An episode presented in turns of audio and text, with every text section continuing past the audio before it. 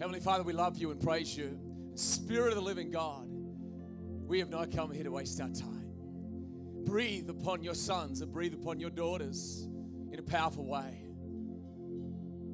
God, like the Spirit of God hovered over the waters, and then God said, I pray in this moment that there would be moments like that.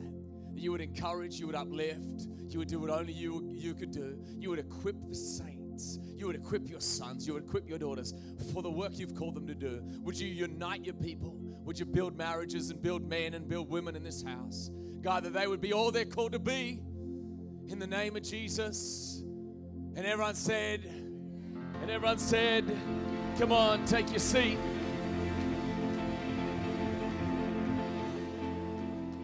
In honor of Giselle being back, just slap your neighbor. I haven't said that in a while. Slap your neighbor. She gave me a sign years ago in my office. It said, slap your neighbor. And uh, she would always do that. So I want you to slap your neighbor and tell them they're ridiculously, or as my children would say, redonkulously. Redonkulously. I think that should be in the uh, Wikipedia redonkulously good looking. Can I get an amen?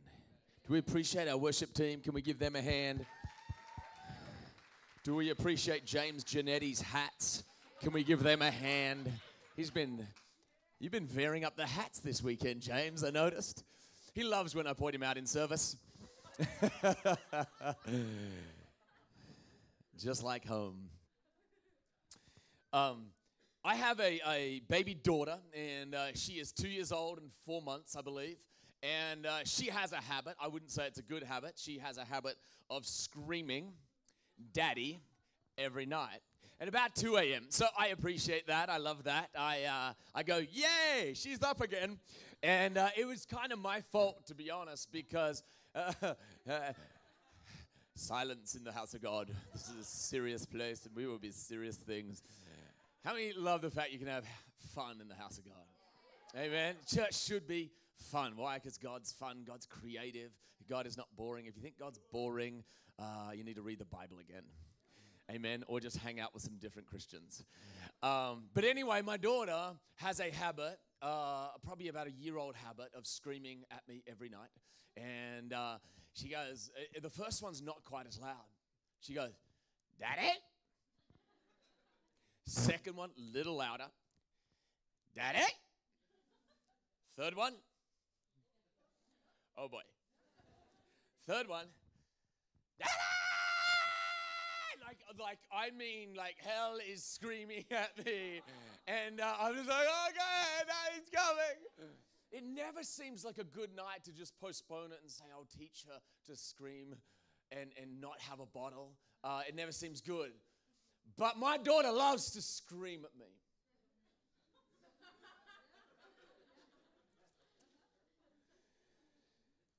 Someone say, amp it up. One of the things about God is I've noticed that God rarely, rarely screams. Screaming is for babies. Screaming is for dysfunctional adults sometimes, isn't it? But God does not scream at us. I've noticed that God whispers. God guides, God leads, God instructs, God counsels. This is the heart of God. And so, if you are going to amp up His voice, you have to lower some other voices. You have to lower some other things in your world, and you have to lean in to hear His voice. But if you lean in, listen now, if you lean in to God's voice, God can shift, God can change your world in Jesus' name. I've also noticed about God is God speaks in atmospheres. Someone say atmosphere. How many of you know that in the bedroom of your house you have a certain atmosphere? In the basement of your house you have an atmosphere. Every church has an atmosphere, however, you have an atmosphere. Your mind has an atmosphere. My mind has an atmosphere. My heart has an atmosphere. And so when you first come to the house of God, and maybe you're here today and you're new and you're checking it out and someone just invited you, I, I've noticed that most of the times when we come to church, we, we come because something feels empty. We come honestly because perhaps there's an area of brokenness in our life, and we're like, okay, I grew up in church, but now that might be the answer. I need to go back to church, or maybe just go to super duper friendly friend who invited you and said, Hey, I want you to come to the house of God. And like, all right, I'll give it a shot, and so forth. And we normally come to the house of God with a bit of brokenness, but I want to I want to uh, coach just for a moment on bringing an atmosphere of faith to the house of God. Because God Himself moves in certain atmospheres. If you go into a pool and there is a lightning storm, you've got to understand that lightning actually will be uh, a conduit in certain environments, right? If I am in a, in a watery environment, then the power is going to hit me and I'm in trouble. But if I'm in the right environment, and if in your mind and in your heart you create the right environment, this is the pathway of discipleship. I want to coach you just for a moment that every time you come to the house of God, if you'll come with the right environment, the right mind, the right heart, then God can move with power in your life. God can do more if you just come with the right attitude and the right heart. And can I say this? If you came in wrong, it's okay. God's mercy and God's grace will speak to you. But over time, God will, will invite you to bring a certain environment. It's a hungry, uh, it's a hungry appetite.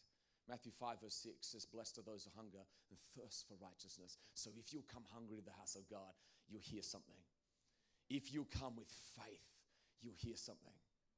If you'll come with generosity, you'll hear something. If you'll come with honor, you'll hear something. Are you with me? I want to jump into a passage of scripture, 1 Kings chapter 19. 1 Kings 19. Um, I'm not going to read it just yet. It's verse 9. If you've got your Bible, grab it, take some notes, and so forth. But I want to give you the backstory of 1 Kings 19 first before we get into this text. Are you ready for it? Come on, church, are you ready for it? First Kings is the story of the kings of Israel. King Saul is the first king. He rules and reigns for about 40 years. David is the next king. He rules and reigns for roughly 40 years. Solomon is the next king. He rules and reigns for 40 years. And then there's kings like Rehoboam and Jeroboam and numerous different kings. And then there's a guy by the name of Ahab. Someone say Ahab. Ahab, the Bible says, does more to upset the God of Israel than any other king before him. And then the Bible goes on to say that he doesn't just upset God, he then goes and marries the wicked witch of the east called Jezebel. And he, he not just aligns himself with Baal, but he aligns himself with this other idol worshiper. And because of that, trouble has hit the land. And there is a man by the name of Elijah, and Elijah's ear is attuned to heaven. He is a prophet. He hears God's voice, but he speaks it. And he shows up to Ahab and he says, A drought is coming. Someone say, A drought's coming. When a prophet says a drought's coming in an agricultural society, you got to understand that he's basically condemned them to have a season of a Great Depression. So, for three years, it would have been like the 1930s in America, a Great Depression, or the GFC, the global financial crisis. And, the, and, and for three years, it doesn't rain. God provides for the prophet in this in, in a ravine, but he but he has a bit of an Ace Ventura moment for a moment because he he provides this, but with um, what is the bird called? The the the, the ravens, the ravens. And he has these moments where the ravens literally come and they bring like shrimp and steak and all kinds of things in morning and night and they feed him. How many think that's cool? And he goes, Oh, come to me, my animals. And morning and night, ravens literally come and bring him food. Isn't that cool? But why do you have to keep hearing God? And why do I have to keep hearing God? Because the way God provided you for you at one time in your life isn't always the way He keeps providing for you. Because He brings him to a ravine and then the ravine dries up. Someone say it dries up. It dries up, but then God says, Now you're going to go to a widow, and I want you to speak to her, and I want you to provide for her. And what's interesting is the prophet's provision was actually in a woman who was very poor. If CNN got a hold of this story, they're like, CNN here, we have this uh, ridiculous prophet who has gone to a widow who is broke and he's asked her for his last meal.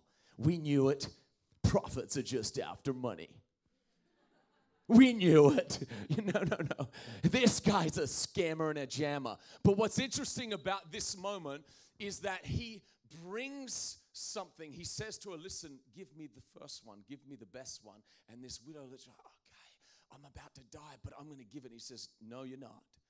When I speak to you, that, that meal that you have, that oil that you have, it will run and it will run. And what you've got to understand, I've got to understand that God's word always brings provision to our life. Do you know that in countries in the world where Christianity has come, do you know that those countries are transformed into more prosperous countries? Do you know that when Yesipodam and Monica come, when they go and bring the gospel to villages in India, they said literally the village changes and blessing comes because they're often serving other idols and worshiping other things. But when people begin to worship God, blessing comes. Are you with me? How many, how many want some of that? Come on, someone say amen. Her obedience to God was her breakthrough. But then, in one of the most famous passages of scripture, um, Elijah he, he confronts the prophets of Baal. He literally calls down fire from heaven, and there is a revival. Someone say revival. There is a revival in the land that when the fire falls, they realize that Baal and the different idols are not, are the, not the true God, and He is the one true God. And then the people of God who have been worshiping Baal literally fall down at their feet and they begin to worship um, God. And then he runs off. It is one of the greatest victories ever recorded in all of Scripture. And then Elisha runs up to the hill and he begins to pray for rain, and rain comes. Someone said, Rain comes. Someone say, Blessing comes. When the rain came, the blessing was back in his life. But how many of you know that you can serve God for a while and God can bless you and God can do miracles and God can do great things? But if you are tired and if you are worn out and if you just feel like, oh, it's not all going well, how many of you know that you can be blessed, but your thinking is messed up? What's so interesting is that this guy took down 450 prophets Baal, and then one woman, one woman says one supercharged, demonically charged line, I'm going to kill you. And this guy who had incredible faith it's like it drops in his mind and it was like an explosion went off. And he all of a sudden thinks to himself, I'm going to die. And the Bible says he goes and he runs away and he hides. And God says to him, Why are you here? It's always good when God asks you a question. But how many know God is never confused? He asks you a question for you. He asks you a question so that you will get clarity. He asks you a question so that you will even judge your own motives. He asks you a question so that you will have vision again for your life. In 1 Kings chapter 19, here's where we are. But the Lord said to him, What are you doing here, Elijah? How many you know you can be in the right place with the wrong attitude? How many know you can be in church and everyone else is blessed, but for some reason it's bypassing you? You can be in the right place with the wrong attitude, or you can be in the wrong place and get a right attitude. Are you with me? Here's what verse 10 says Elijah replied, I have zealously served the Lord God Almighty, but the people of Israel have broken their covenant with you, torn down your altars, and killed every one of your prophets. Watch this now, and I am the only one left. And now they're trying to kill me too. How many know he was not the only one left? Because the people of God had just come back to God. He'd had a revival, but somehow one line, one line from the enemy took him down. If Elijah, the man of God, can be taken down by one line, one thought that creates pictures that are negative, that creates pictures that change literally the, the essence of what he carried. Could, you, could it be that you and me sometimes are walking in victory and then it's like the devil drops one thought your way. And if you allow that thought to create pictures, that thought will create pictures, and those pictures will create moods, and those moods will change everything you think about yourself, your family, and God it will literally take over a mind. That's why the Bible says, careful what you think about. Careful. The nest, the birds of the air, they come, they try nest. Says, you can't determine what flies over, you can determine what lays an egg in your head. Are you with me? Someone say, it's in a whisper. Now, watch this now, verse 11. Go out and stand before me on the mountain, the Lord told him. I love that God's voice was an encounter was an invitation to another encounter. He says, Elisha, I'm speaking to you, but go out before the mountain and now go and meet with me. You're like, why didn't you meet me with me just here? Because God's word always encourages us to move. God's word always encourages you to move forward. You might go from attending church once a month, and that's awesome for you. But I got news for you. He was going to say you need to come twice a month. And then when you come twice a month, he's going to say you're going to have to come every week. And you're like, Lord, how come you're always moving me forward? He's like, that's what I do. And then all of a sudden, you, you, you, you're praying like a minute, and all of a sudden, you're praying an hour. And then later, you pray tonight. Why? Because God wants you to move forward. And every time God speaks to you, it is an invitation to encounter Him more. Are you with me, church? I said, Are you with me, church? Watch this now. Go out and stand before on the mountain, the Lord told him. And as Elijah stood there, the Lord passed by, and a mighty windstorm hit the mountain. It was such a terrible blast that the rocks were torn loose, but the Lord was not in the wind. And after the wind, there was an earthquake, but the Lord was not in the earthquake. And after the earthquake, there was a fire. I want you to hear this again, but the Lord was not in the fire. When bad things happen in your life, I want to give you this thought the Lord's not in it. Adam and Eve were in a perfect environment. God created a perfect environment. And I, and I, and I just, I'm tired of people blaming God for everything. God is good, the devil is bad. How do we get that theology mixed up? We think the devil's bad, and we think somehow, uh, sorry, we think the devil often is offering good things, and then we say, God, God did it. And people all over our culture, when a plane falls, you're like, oh, where's God? Don't we know that every time we get on a plane, we are assuming some kind of risk? How many know that God didn't create planes? How many know that God didn't create? Every time you get in a car, do you know that you are assuming a risk? Because in Genesis 1, there were no cars. So, why is it that we create things and they go wrong, but when it goes wrong, we blame God? Are you with me? I want you to hear there was a wind that was blowing. And the wind is the storms of life that come against you and me. Jesus does not promise that you are free from every wind, free from every storm there will be winds that blow against your world. And I believe that the focus must be for you and I don't put your faith in the wind. Do you know that faith is simply believing that something's going to happen? Do you know that fear is believing that something's going to happen? Fear is believing something's going to happen. Faith is believing something's going to happen. They're just in a different source and the wind blows, and the Bible says, But I'm not in the wind. I'm good. And then there's an earthquake, and the foundation of his life is shaking.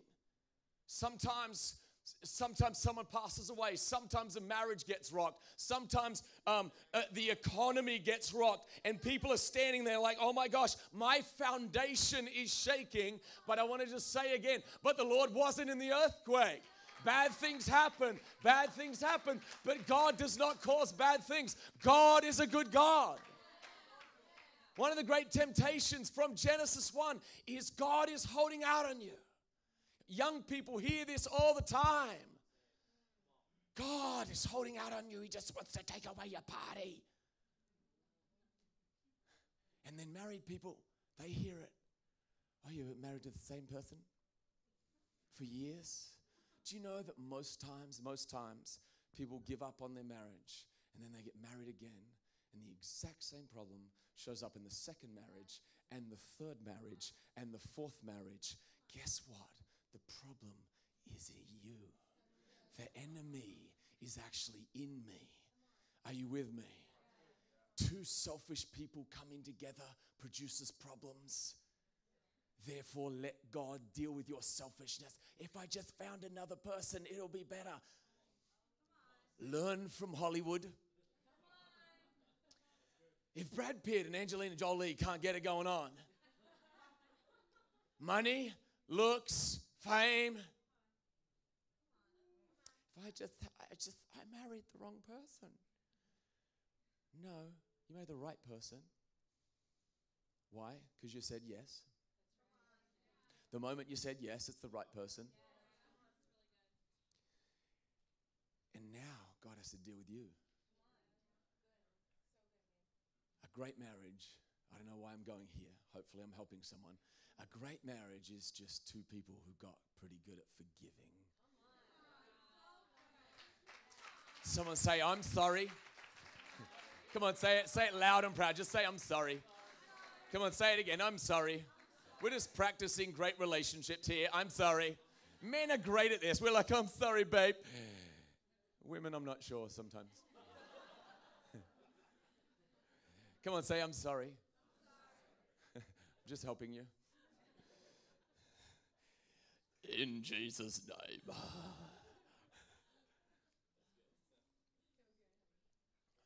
The wind blows, and God, the Bible says He's not in the wind.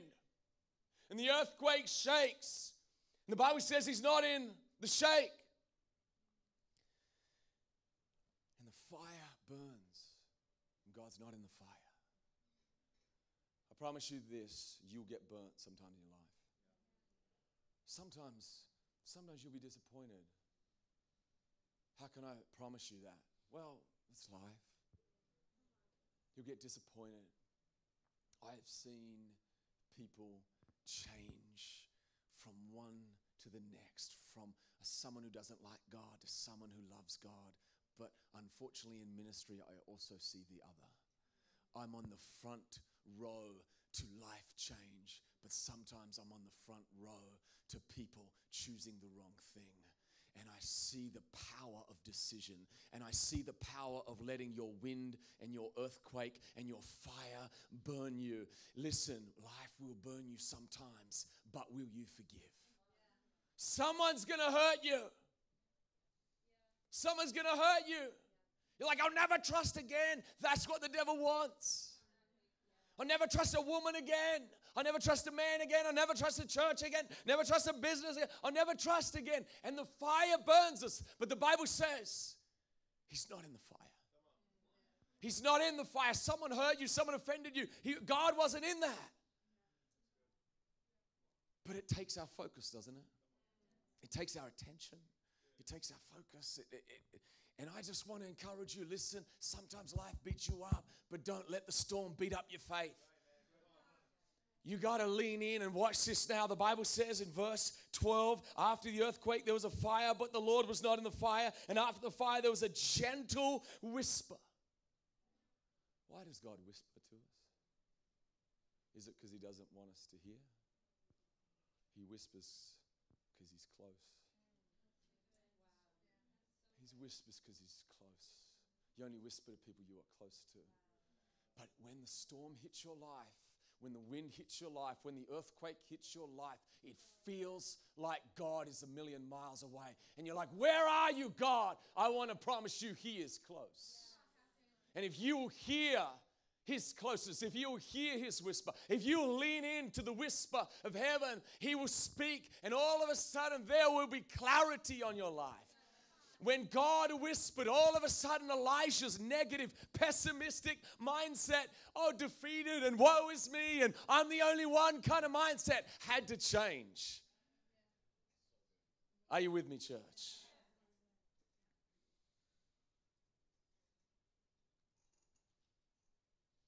Where's my notes? I write, I don't even know why I write notes.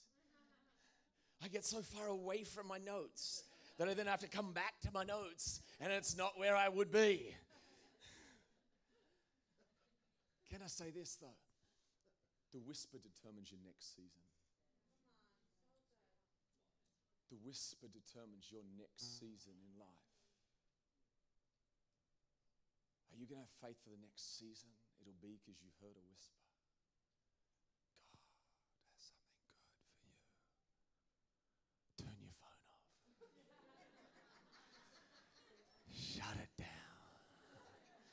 It isn't Jesus.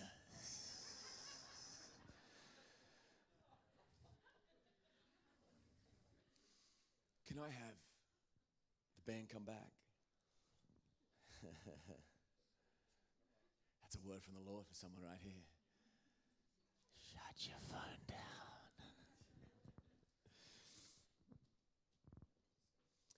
Elisha, God speaks to Elisha and he whispers to him. And he says, You are not the only one who serves God. And I find that so many people, when they are serving Jesus, they often find they, they feel alone. Have you ever felt alone? You're the only Christian in your workplace, and you feel like that makes you the only Christian in the world. You're like, life is hard because I'm the only Christian in my workplace. But doesn't that mean that you're meant to be in that place? I'm the only one serving you, God. And God says to him, I have 7,000 who have never bowed their knee. And revival just came, but you've allowed, watch this now, church, you have allowed a demonically charged super woman to infect your mind. And now all of a sudden, a mighty man of God was turned into a wuss. A mighty man who brought God's miracles has been turned into a wimp and a wuss running from one woman, though powerful, because it got in here.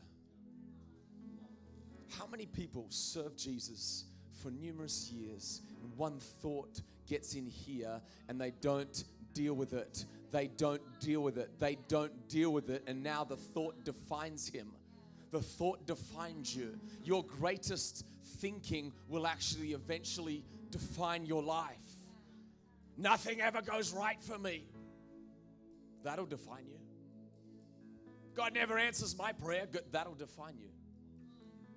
Do you know that lots of the world wishes they had your problems? Do you know that most of the world wishes they had your financial problems? Pastor, I've got credit card debt. Do you know that lots of the world wishes they had credit cards?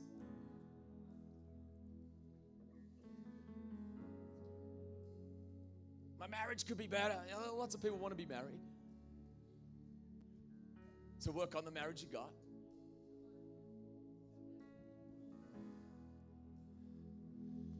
God spoke to Elijah, listen, listen to what happened. All of a sudden, he knew what to do. All of a sudden, he had vision again. All of a sudden, he knew what leader to put in what place. All of a sudden, he knew God was near. But I want you to see this depression broke. Woe is me broke.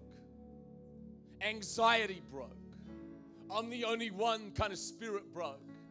See, for you to amp up God in your life, you need to amp some other voices down.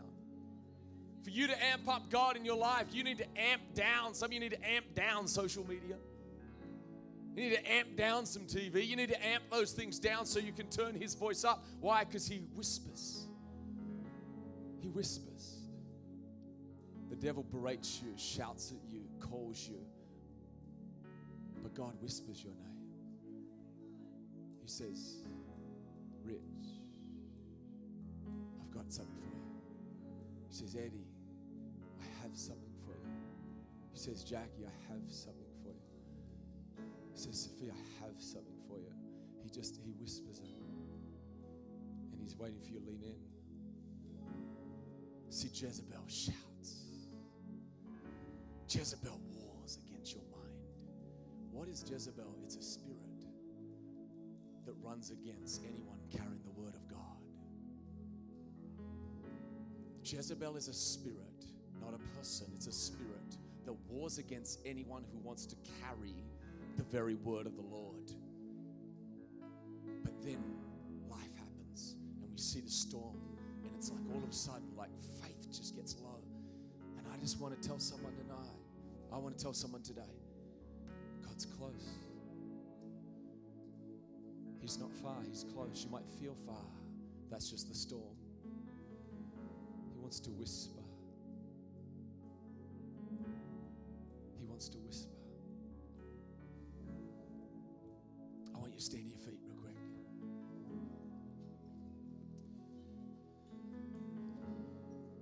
When God's voice spoke, when God's voice spoke, depression lifted. When God's voice spoke, fear of the future had to go in Elijah. When God's word came, there was like a cloud that lifted. Have you ever felt like you've been in a cloud? Have you ever felt like there's a cloud over your mind? I just want to believe right now there's some clouds that are just going to lift. Some depression's going to break. Some fear of the future. Just anxiousness. Staring at the winds and the earthquakes and everything else. I want to believe that some things are going to shift. Come on, close your eyes with me. Lift your hands if you're comfortable. Father, in the name of Jesus, you see every son, you see every daughter. And Father, in the name of the Lord Jesus Christ, I pray right now that there would be a word of the Lord pierced into their mind, their spirit right now, throughout this whole weekend, tonight, this week, in Jesus' name, that clouds of heaviness, clouds of uh, low expectation, clouds that would stop people, clouds that would hinder people, clouds that would cause the manifestation of really the plan of the enemy would lift right now in the name of Jesus. And I believe right now, Lord, that you are going to give peace to minds and peace to hearts and encouragement and comfort and whatever they need in the name of Jesus. I just believe, Lord God, for fresh vision to be over your sons and over your daughters. Vision in business, vision in marriage, vision in who they're called to be. In Jesus' name, let discouragement leave anyone that it's sitting on. In Jesus' name. Oh, we give you praise and honor and, and worship. Come on, all God's people, put your hands together. Come on, put your hands together for the Lord. Come on, praise Him just for a moment. Thank you, Lord. Come on, if there's a shout of victory in you,